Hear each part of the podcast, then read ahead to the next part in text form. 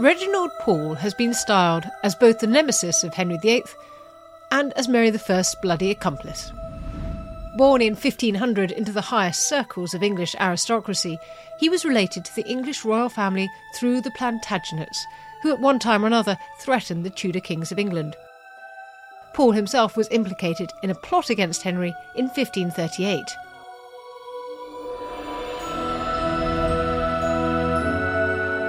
How did this man, who would become the last Catholic Archbishop of Canterbury, rise to his status in the Church and then use it for and against the Tudor monarchs? How should we remember his role in the religious changes of 16th century England before his premature death in 1558, on the same day as Queen Mary herself? And following Lambeth Palace Library's recent exhibition about Pole, why should we remember him today? To tell the story of this complex, charismatic individual, I'm very pleased to be joined today by Dr. Frederick Smith, early career fellow in early modern history at Balliol College, Oxford, whose first book, Transnational Catholicism in Tudor England, was published in 2022.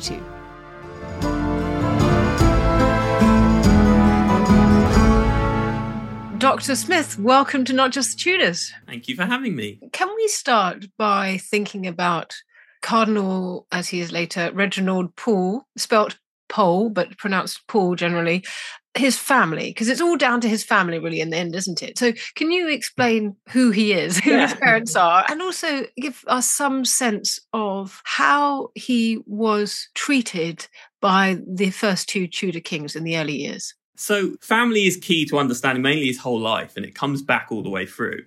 So he's from a noble family, and that's something which is very important to him and he holds on to. So he is of Plantagenet descent on his mother's line. And so his uncle is the only surviving direct and legitimate heir of Edward III, which means that the Pole family has a very strong claim to the throne. However, he also has a family history of treachery. So his grandfather is executed for treason in 1478, and his uncle is also executed for treason in 1499. Yet his uncle is supposedly involved in the Perkin Warbeck plot against Henry VII. And so he has this dual legacy in his family. One, this very strong position which puts him in line to the throne. But on the other hand, the fact that he's had all of these members of his family associated and executed for treason, which means that his family has been robbed and stripped of its wealth and its lands, which puts his family very much at the mercy of the Tudor kings. And under Henry VIII, Pole's mother is brought back into favour, and she becomes part of the household of Catherine of Aragon, and she is sort of patronised by the Tudor king. And what happens then is that Pole himself and his brother get their education paid for by Henry VIII. And so he has this conflicted relationship with the Tudor line. In one sense, he's a threat to the Tudor line. And the Pole family, especially his older brother, Henry Lord Montague, is a threat to the Tudor line because of this Plantagenet ancestry. But at the same time, Henry VIII keeps them close and is patronising them. So it's almost as if Henry VIII is keeping his enemies or potential enemies close, as it were, getting them loyal to him. Henry VIII encourages Pole to take up a career in the church, which leads him to Italy, to Padua, where he develops a reputation for being virtuous, incredibly learned. Could you give me some sense of how Italy, and particularly its scholars, shaped the young Pole? Yeah, so this first trip to Italy in 1521. So Pole has been a young scholar at Oxford, and then he's gone off to continue his education in Padua, which is a renowned centre for learning, especially Renaissance humanism, in Padua and in the university, especially. Now, Pole doesn't actually join the university, but he is educated nonetheless by some really, really famous Renaissance humanist scholars. So in particular, there's one, Niccolò Leonico Tomeo, who is particularly renowned for his Hellenistic scholarship. So the study of Greek, the study especially of Aristotle. And so it's under his tutelage that Pole is really developing as a Greek humanist scholar.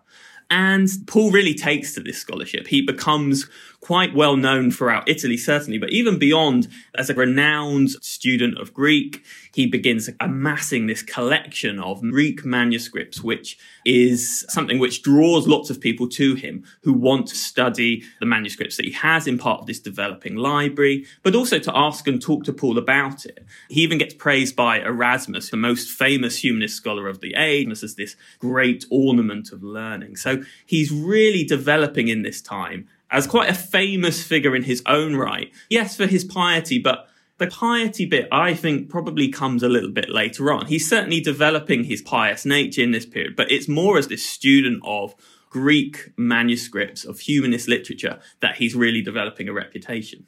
Given that he's in this dynamic, exciting environment, surrounded by remarkable people, no doubt reveling in discussion and debate, it seems rather incongruous that in 1526, he returns to England and chooses a life of seclusion in Sheen, even refusing offers by Henry VIII of bishoprics. What's going on? Yeah, it's difficult to say. I mean, there's this famous text, a dialogue between Paul and Lupsit. It's kind of a made-up dialogue. We don't know quite how close it is to the truth. And it's all about how Paul seems to be, like you say, withdrawing inwards. And Lupsit is basically saying, look, why are you doing that? You should be like using this great brain you have to benefit the state. You should be using your intellect to help, especially, Henry VIII, in whatever matters that he may need. So this is the bit where it gets murky because it's very difficult to follow what's going on in Paul's own mind. So it may be that he is already beginning this slow and gradual conversion to a new type of Christianity, which he's certainly engaging with in Italy at this point. The problem is that the clearest indication of this kind of conversion actually is coming later in the 1530s. But we can predate it if we want to see that that's why he comes back and withdraws into this Carthusian monastery in Sheen to contemplate these big religious questions which are coming into his mind. But regardless, that is certainly what happens. He comes back to England. He seems to continue this almost spiritual awakening, as it were. But he gets rudely awakened from that by the King's Great Matter, the campaign for a divorce, which robs him of any chance to continue on that path, at least for the time being. Is it at that point that he starts to develop this antipathy towards the king, if that's the right way of characterising it? When might we say, and why might we say, that Paul becomes Henry's nemesis? Again, a really difficult moment to pinpoint. And I think it isn't something that happens in a moment. There's no sort of Damascene conversion where he's suddenly like, oh no, I don't agree with this man. It's a slow process.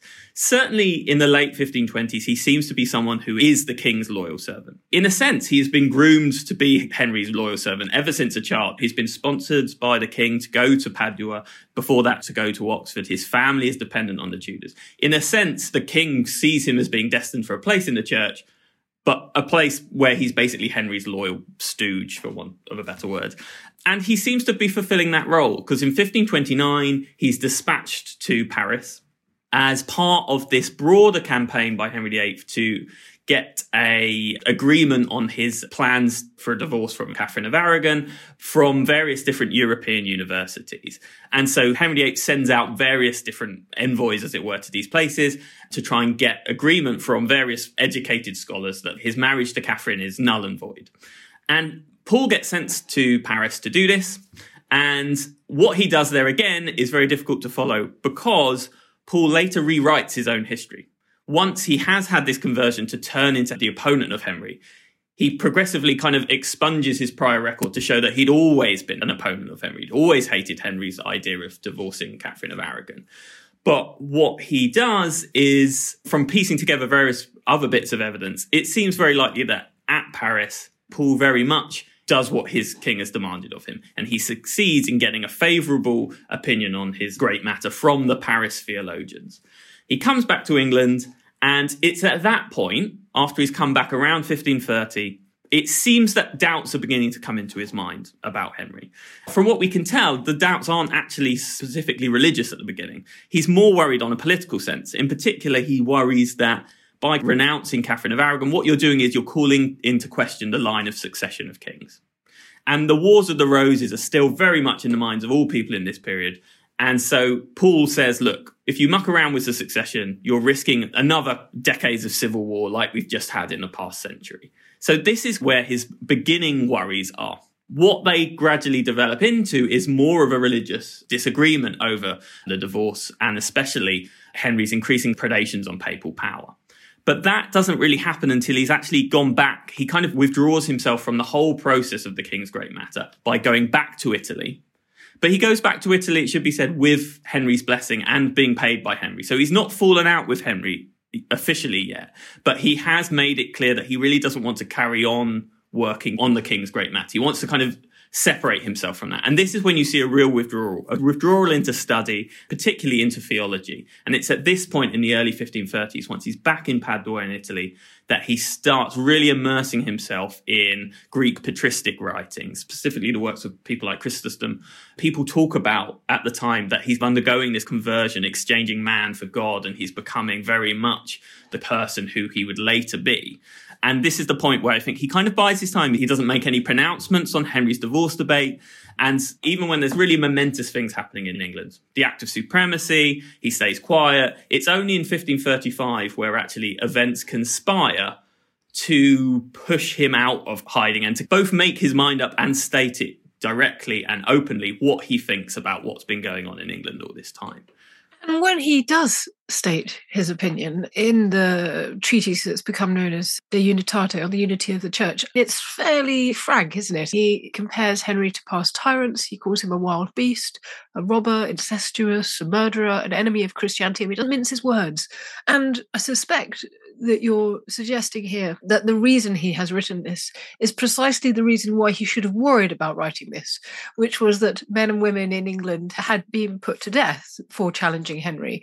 Why is he apparently undaunted by the risk in criticising the king? Yeah, part of it is that he makes the decision to write De Unitate, partly because he's persuaded to do so by the king's agents who keep sending him letters, keep sending him envoys saying, look, we need you to say, we want you to say what you are. And this is part of his broader plan of getting people to basically put their cards on the table. He doesn't like people to keep their cards to the chest. He wants to know who his enemies are and who his supporters are. So in that sense, he's kind of not given a choice about it. He's made to do it. The other thing is that Henry executes in 1535, as you say, Thomas More, renowned humanist, not just in England, but throughout Europe. So that's cutting to the core of this pillar of humanist learning that Pole himself is, that this is a big deal, the execution of More. But he also executes John Fisher, who is Bishop of Rochester, and had just been made a cardinal, or was in the process of being made a cardinal, and is executed. So again, another man widely regarded as both a humanist, but also as a very pious, reforming bishop throughout Europe. So two really big names that Henry has executed. This weighs really heavily, I think, on Pole's heart, as it were. And in the De Unitate, he does give an explanation for why he feels like he has to say something. And it's to do with the execution of these two great pillars. And he says, look, before I kind of kept my head down, I hadn't said anything, but now I feel like I can't do anything but comment on what's going on.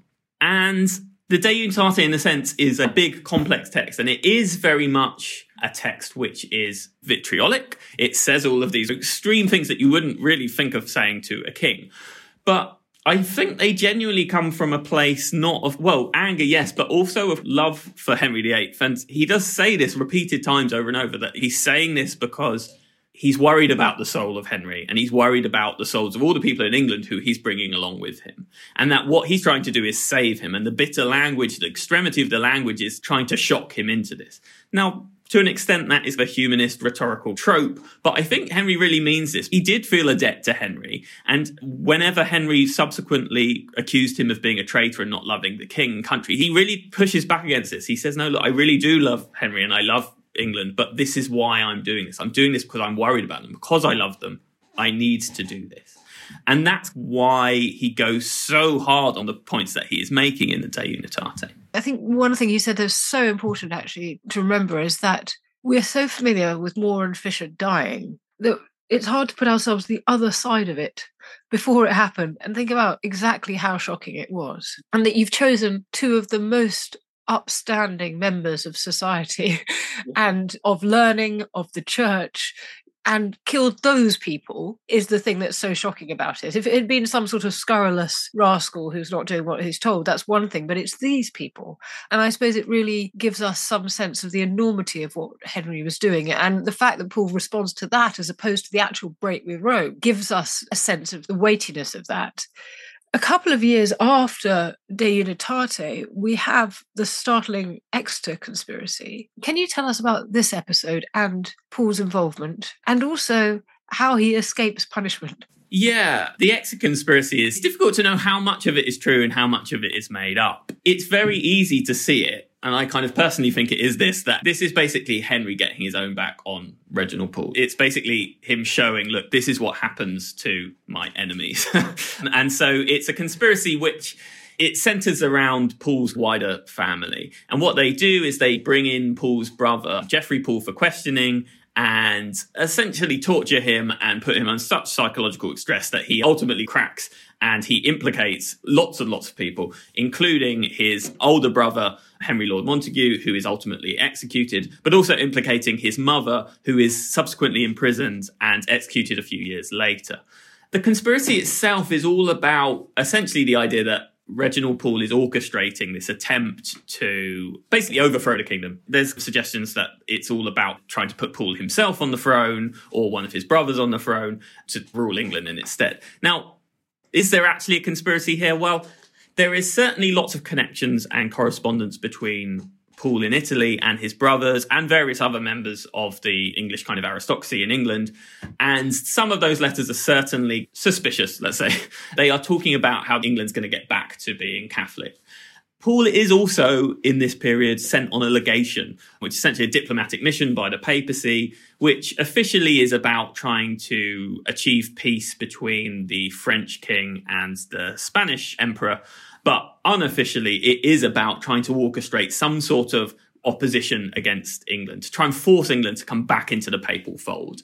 And discussions that Pole is having there are about things like an economic blockade of England, but also potentially about a military action by Spain and France against England. So Pole is involved in these vaguely, conspiratorial things against England, and he is in contact with people in England about it. So there might be some substance to it.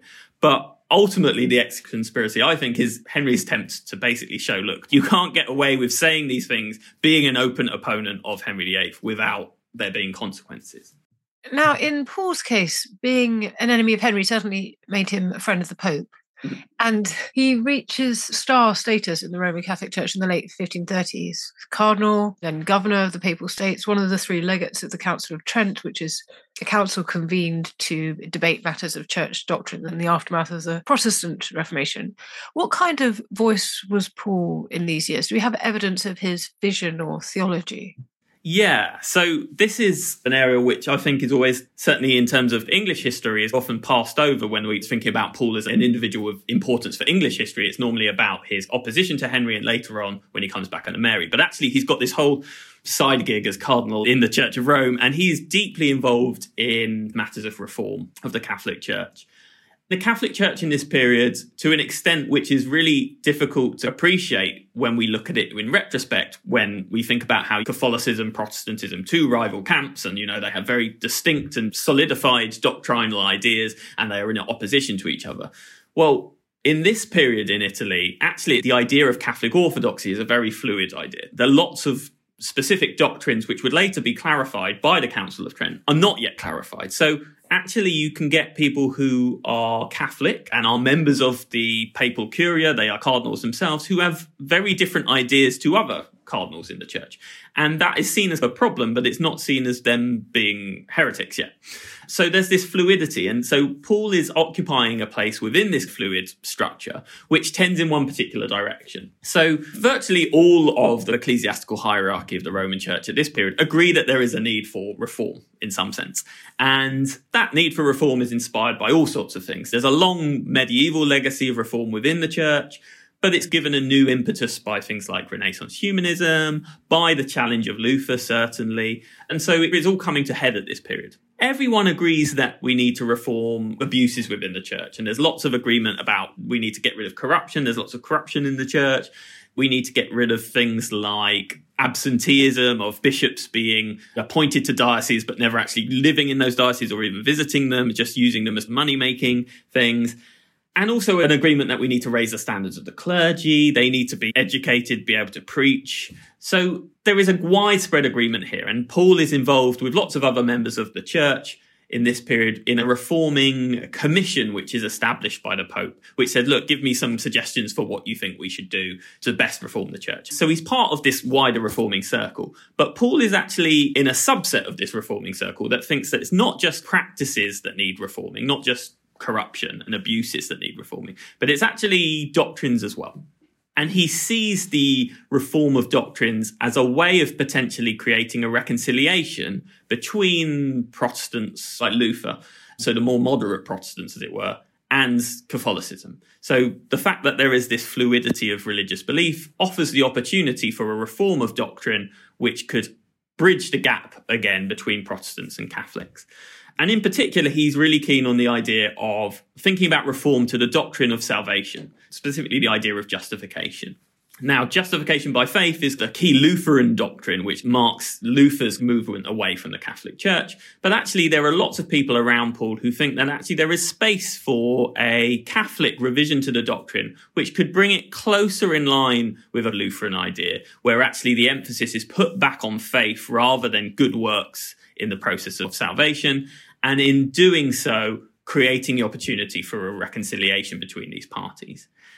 So one person who's particularly prominent and comes to these beliefs is one of Paul's friends, which is Cardinal Gasparo Contarini, who goes to this council between Catholic Church and including lots of Lutherans, and also Martin Bucer at Regensburg in 1541. And at that council, he comes to an agreement on justification that both Protestants and the Catholics say this is something we can get behind. And it's an agreement which tends very much in the direction of a justification by faith alone. It's not in as blunt terms as that. It's a little more of a fudge, as it were, which includes the fact that good works are also part of justification, but they're just not an operative part of justification. Ultimately, that council agrees on that, but falls down on various other points. So it doesn't come to anything. But that's the milieu that Paul himself is occupying. I guess you'd say the left wing of the reform movement, the more eager to go further, to reconcile with Protestantism as much as possible, whilst also reforming abuses, improving the standards of the clergy.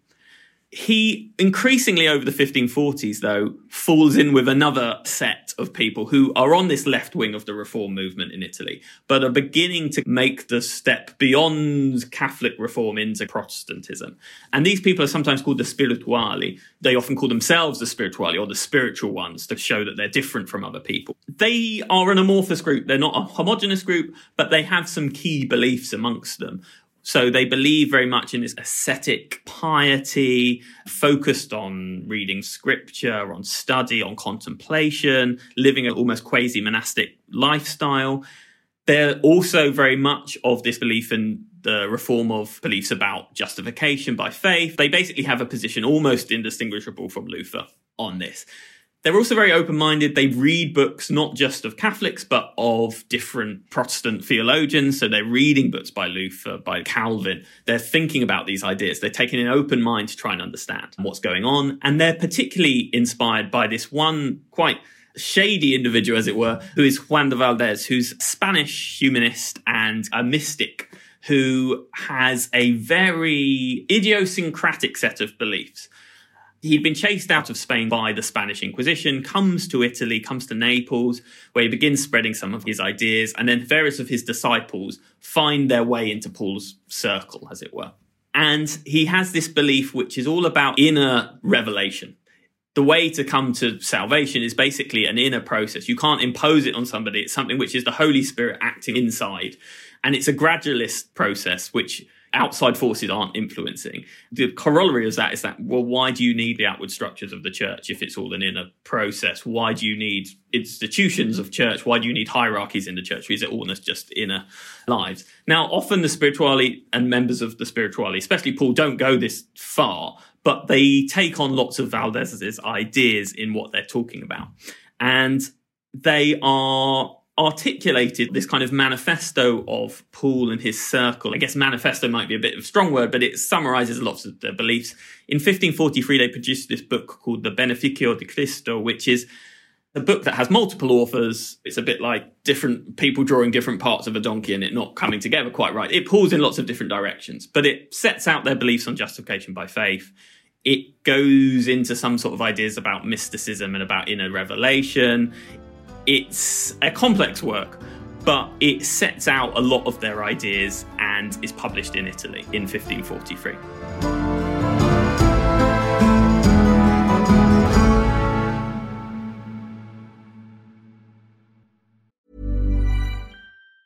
Say hello to a new era of mental health care. Cerebral is here to help you achieve your mental wellness goals with professional therapy and medication management support. 100% online. You'll experience the all-new Cerebral way, an innovative approach to mental wellness designed around you. You'll get a personalized treatment plan from a therapist, prescriber, or both in a safe and judgment-free space. Your Cerebral therapist or prescriber will outline a customized plan with clear milestones along the way, so you can get to feeling your best. With Cerebral, you're not alone in your mental health journey. We're here to empower you to live a fulfilling life.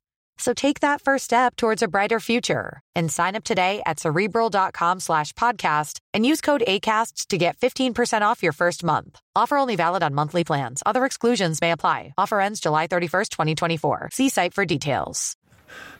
I'm breathless. I'm panting.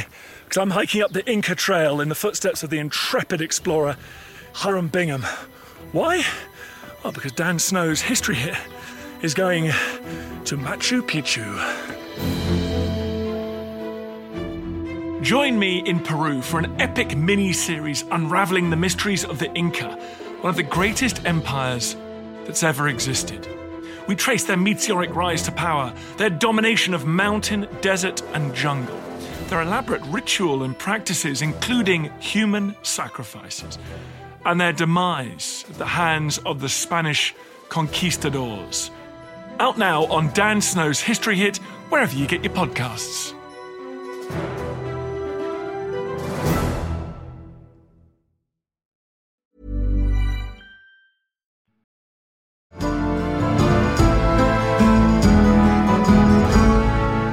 The Roman Catholic Church is reviving the use of the Inquisition at this time in order to challenge the Protestant Reformation.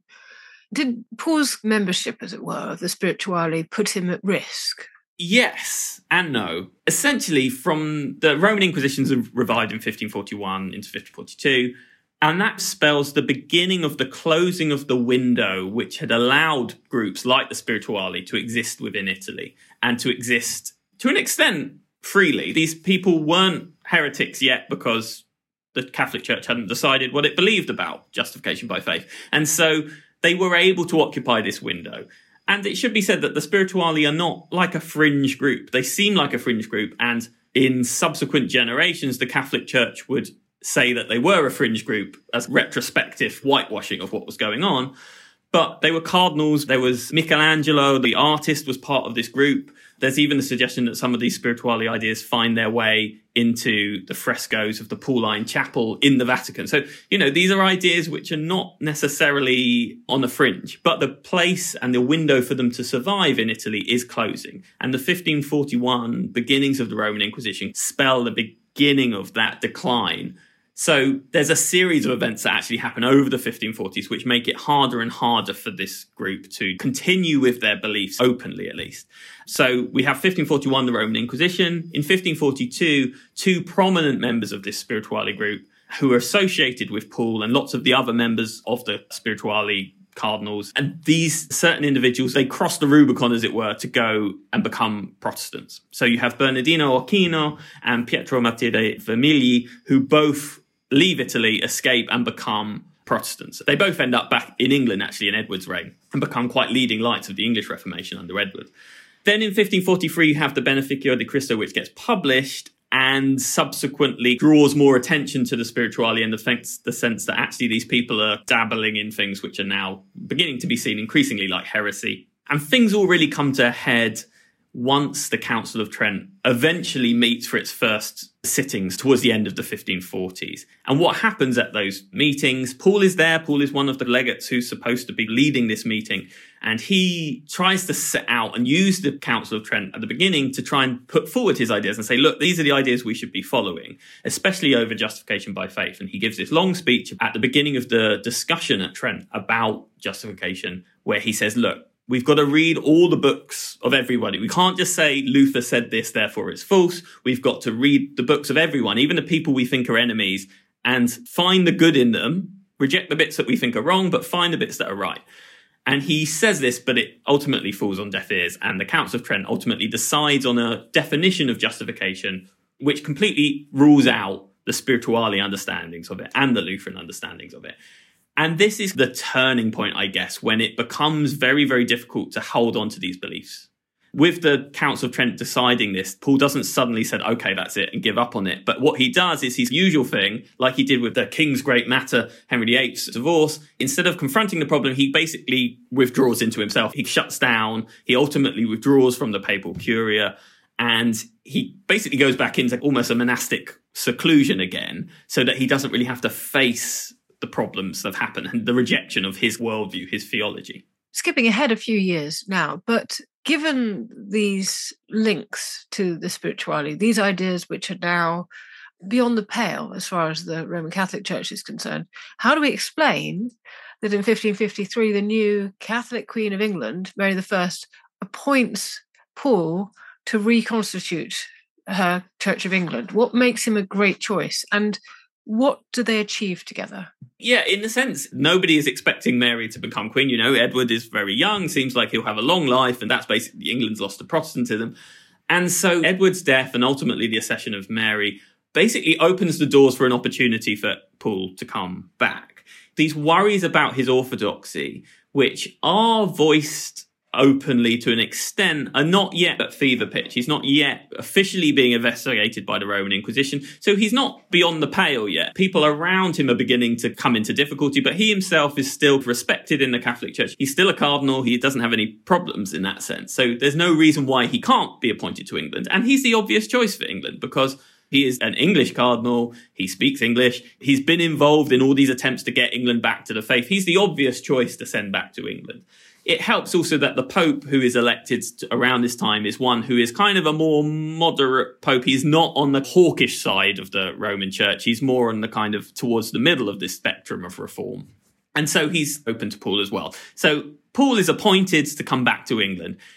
He does have a long wait time before he actually gets back into England. So Mary comes into power in 1553, but Paul isn't allowed back in for several years, partly because of the match between Mary and Philip II of Spain. And Charles V, Philip's father, is very worried that if Paul comes back, his association with the papacy is going to cause problems in England where they've been taught to think that the papacy is the Antichrist. So he says, look, you know, let's wait. Let's get Mary secure on the throne. Let's get the marriage of Mary and Philip together. Let's get that all sorted before we can get Paul back. So he basically says, keep him away because he's going to cause trouble. But eventually Paul comes back in as first as papal legate. He's subsequently appointed Archbishop of Canterbury to a church which has been through a tumultuous period. It's gone from the Henrician Reformation, which is a strange sort of Catholicism, to an Edwardian Reformation, which is a very extreme sort of Protestant Reformation. And now we've got the attempt to restore Catholicism in England, headed by Mary and headed by Paul. The question, I guess, here is how does Paul's spiritual journey in Italy translate to an England which is renowned, certainly not for these reconciling ideas between Protestants and Catholics, but actually for kind of persecuting Protestants and, you know, the burnings of almost 300 individuals. So at first glance, these don't seem to match up. We can't see how somebody who had once said to the Council of Trent, don't read Luther and say just because it's Luther it's wrong, can go from that to burning people for their Protestant beliefs. But there's actually more continuities than there seem on the face of it in terms of what Paul did when he was in Italy, his beliefs in Italy, and what he does in England. So I guess the first thing is that Paul comes back and is very much the person pushing for the reconciliation with the papacy, so rejoining of England back to the papal fold. And the idea of the importance of papal authority is something which you can see throughout Paul's work, from his De Unitate onwards. It's a really important thing for Paul. It's not important because he thinks of the Pope as a kind of papal supremacy role. He doesn't see it like that. He's much more of a belief that the Pope should be not so much a domineering force in the church, but its most faithful servant. So a servant of the church rather than the ultimate head of the church. He thinks that that is what helps create unity in the church. And for him, unity is the sign of the Holy Spirit dwelling in the church. So it's integral. So that is an idea which he comes back to England and he pushes. And he's resisting against these decades of anti-papal propaganda in England and saying, look, no, we've got the papacy is super important. And so he does all sorts of things to try and do that. He institutes an annual day of celebration for reconciliation with Rome. He's instrumental in putting forward a lot of propaganda, which is all about how papacy is super important. So that's one thing which is certainly a continuity between Italian Pole and English Pole. You've also got the idea of the reform of the clergy, which is another thing which unites the Italian Pole and the English Pole. Pole goes for this in all sorts of different ways. He calls this very influential synod in London during the 1550s, where he puts forward a lot of reforming proposals, and lots of them are about the clergy, and particularly the bishops. And he says, look, the bishops need to be models of piety. They need to be learned, they need to live simple lives, they need to be resident in their diocese. And he goes on further for the lower clergy. He says they need to be educated. We've got to sort out the education of the clergy. They've got to be able to give sermons that they've written themselves, ideally. And so they need to have proper education. And he does that in two different ways. One is the reform and the purging of the universities of all Protestant influence that they developed under Edward in particular, and turning the universities into these means of inculcating Catholic belief. But also he has this really novel idea at this time of setting up seminaries. So essentially schools for children of sort of 12 upwards, where they would be educated in Christian doctrine in schools attached to cathedrals. And this idea of taking people at a young age and educating them from the priesthood from that early point is a really novel idea and subsequently has a really important legacy in Europe. But Pole is pushing forward that. So you've got importance of the papacy, the importance of reform of the clergy, both linking Italian and English Pole. You've also got his kind of emphasis on piety, the contemplative, almost meditative piety that he's developed in Italy amongst the spirituali. You see that coming in again in England in his reforms of monasticism. You can see this. He's encouraging monastic orders which spread these ideas about piety. He's also putting forward ideas about the importance of people being taught scripture in sermons so that they can reflect on it. Not necessarily them reading it themselves, because he doesn't really trust people to be able to get the right meanings, but certainly to reflect upon that. But this question of where does the conciliatory Pole go is the one which is difficult to square, as it were. The idea that he, in Italy, was trying to use doctrine over justification to reunite with Protestantism seems so far away from what happened in England. And I think there are three potential explanations for why that is. I think, first of all, it might be that he's given up on these beliefs altogether. The Council of Trent's ruling that actually, justification is like this, not like that, ultimately impresses on Pole that, look, this is a non-starter, I've just got to give up on these ideas. I think there is a degree of that, and there is evidence that he talks to people where he says, look, I did believe this once, but now I've come to this way of thinking. But as ever with Pole, you can't tell if he's just covering himself and hiding his beliefs. So it's not entirely sure that that's the case, but it may be.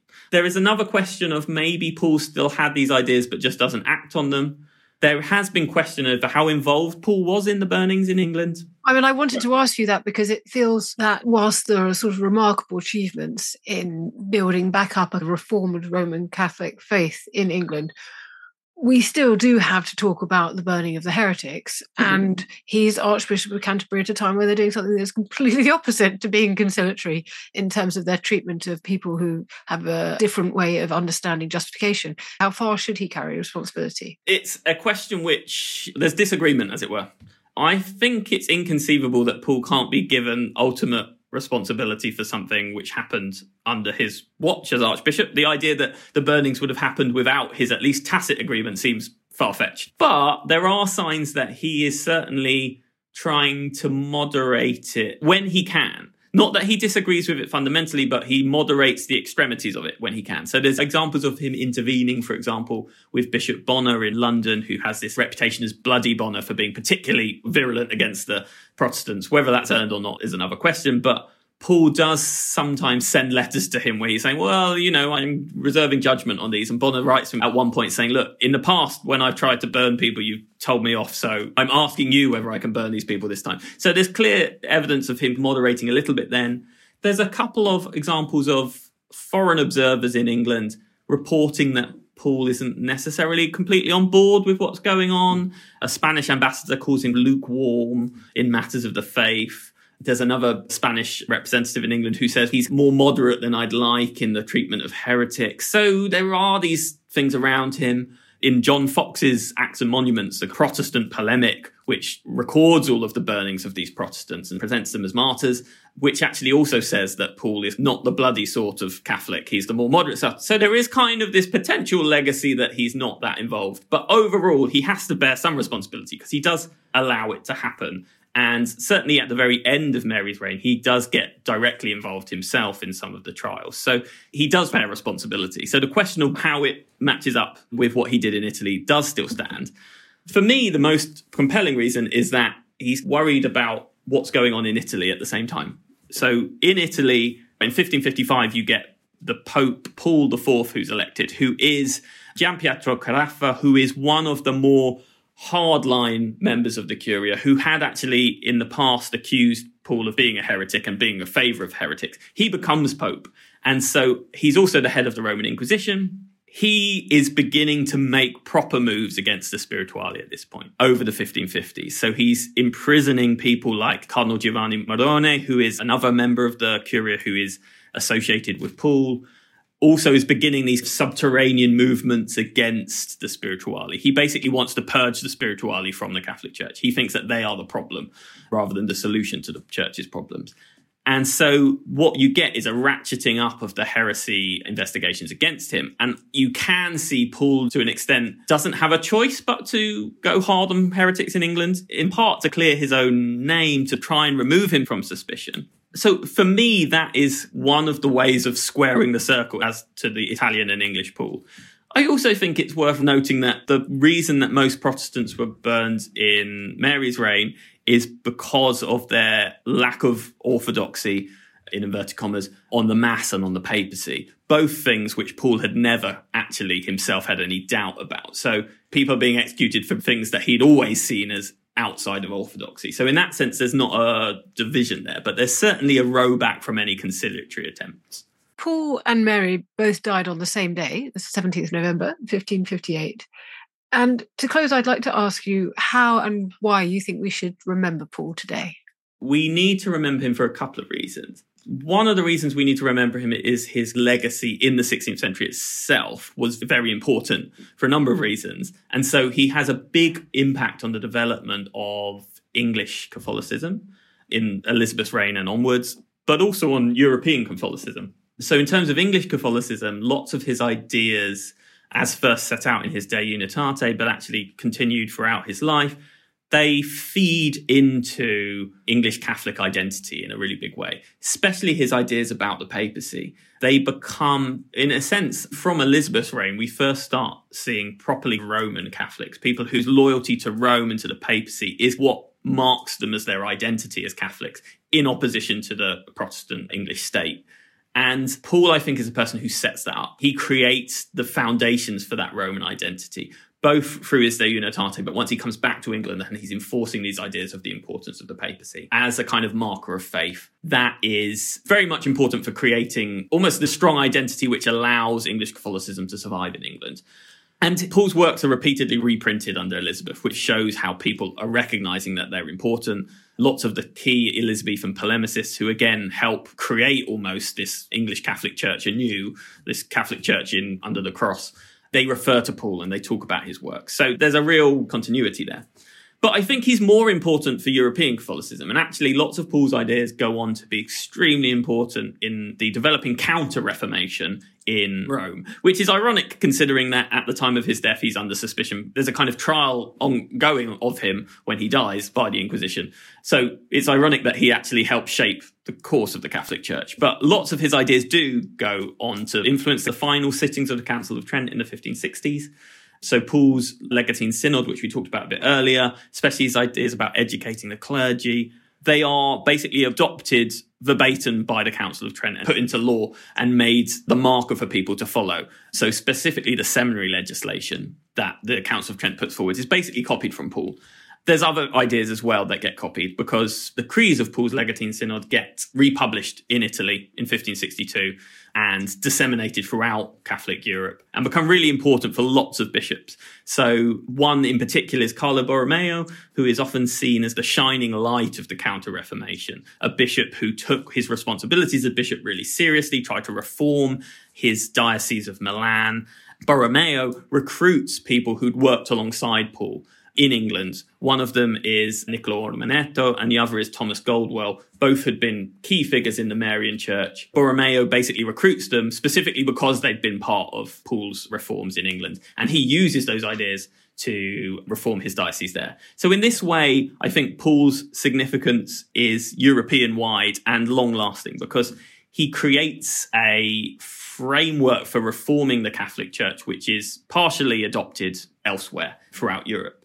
But for historians, Pole is important because he's this really salutary reminder that the divisions that the Reformation causes between Protestants and Catholics are not set in stone. It's not a preordained end point that we would end up where the Catholic Church and the Protestant churches ended up. That actually there was this theologically robust, viable path to reconciliation, which lots of key individuals who were realistic, they were incredibly learned, they wanted to try and achieve this. And so it's a path not taken, but it's a path that could have been taken. And I think that that's a really important reminder in this period, because it's very easy to see it as a foregone conclusion that Martin Luther nails up his 95 Theses and from that point on it was always going to splinter. Well, actually, maybe it could have come together again. So for me, that's why Pole is most important, because he reminds us and shows us that. But he also shows the personal side of the difficulty of navigating the religious difficulties at this period. And I think one of the things that stands out for me for Pole's life is that he really struggles to reconcile himself to what the Catholic Church ultimately decides to do. But he does do that. And so it's the personal journey that he goes on, I think, exemplifies how difficult it was for people in this period to understand where they situate themselves in this changing religious map. I think there's a personal importance to Pole as well for humanizing the Reformation as a process. And it's so interesting that somebody who remains within the Catholic Church, but is very much a reformer in terms of his ideas of how that faith should develop, was nevertheless an enemy to Henry VIII, who precisely thought of himself as a Catholic, just not a Roman Catholic, and as a reformer. It demonstrates that even if your ideas may overlap, that you can end up in very different places. Thank you so much for such a clear introduction to this important character who's probably on the fringes of people's mind and imagination up until this point, but you've put him centre stage. I'm grateful to you for taking the time to explain all of this work to us. Thank you. Thank you for having me.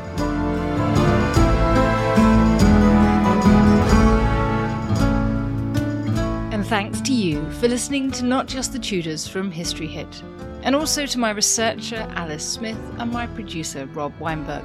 We are always eager to hear from you, so do drop us a line at notjustthetudors@historyhit.com or on X, formerly known as Twitter, at Not Just Tudors.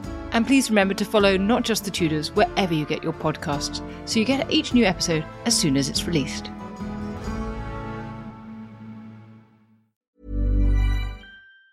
Before Shopify, were you wondering, where are my sales at?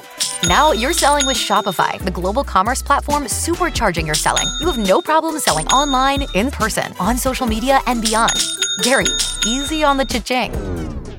Oh, sorry, but my Shopify sales are through the roof. Start selling with Shopify today and discover how millions of businesses around the world use Shopify to ignite their selling. Sign up for a $1 per month trial period at shopify.com/listen. Shopify.com/listen. History is full of extraordinary people, the Tudors being just a handful. In my latest film on History Hit, we meet Bess of Hardwick and go inside the incredible house that she built, a house that defines the elegance and grandeur of the Elizabethan age, a house fit for a woman who climbed to the top of the Tudor social ladder. To find out more about the life of Bess and many more fascinating figures from the past, sign up via the link in the description with the code TUDORS for an exclusive discount.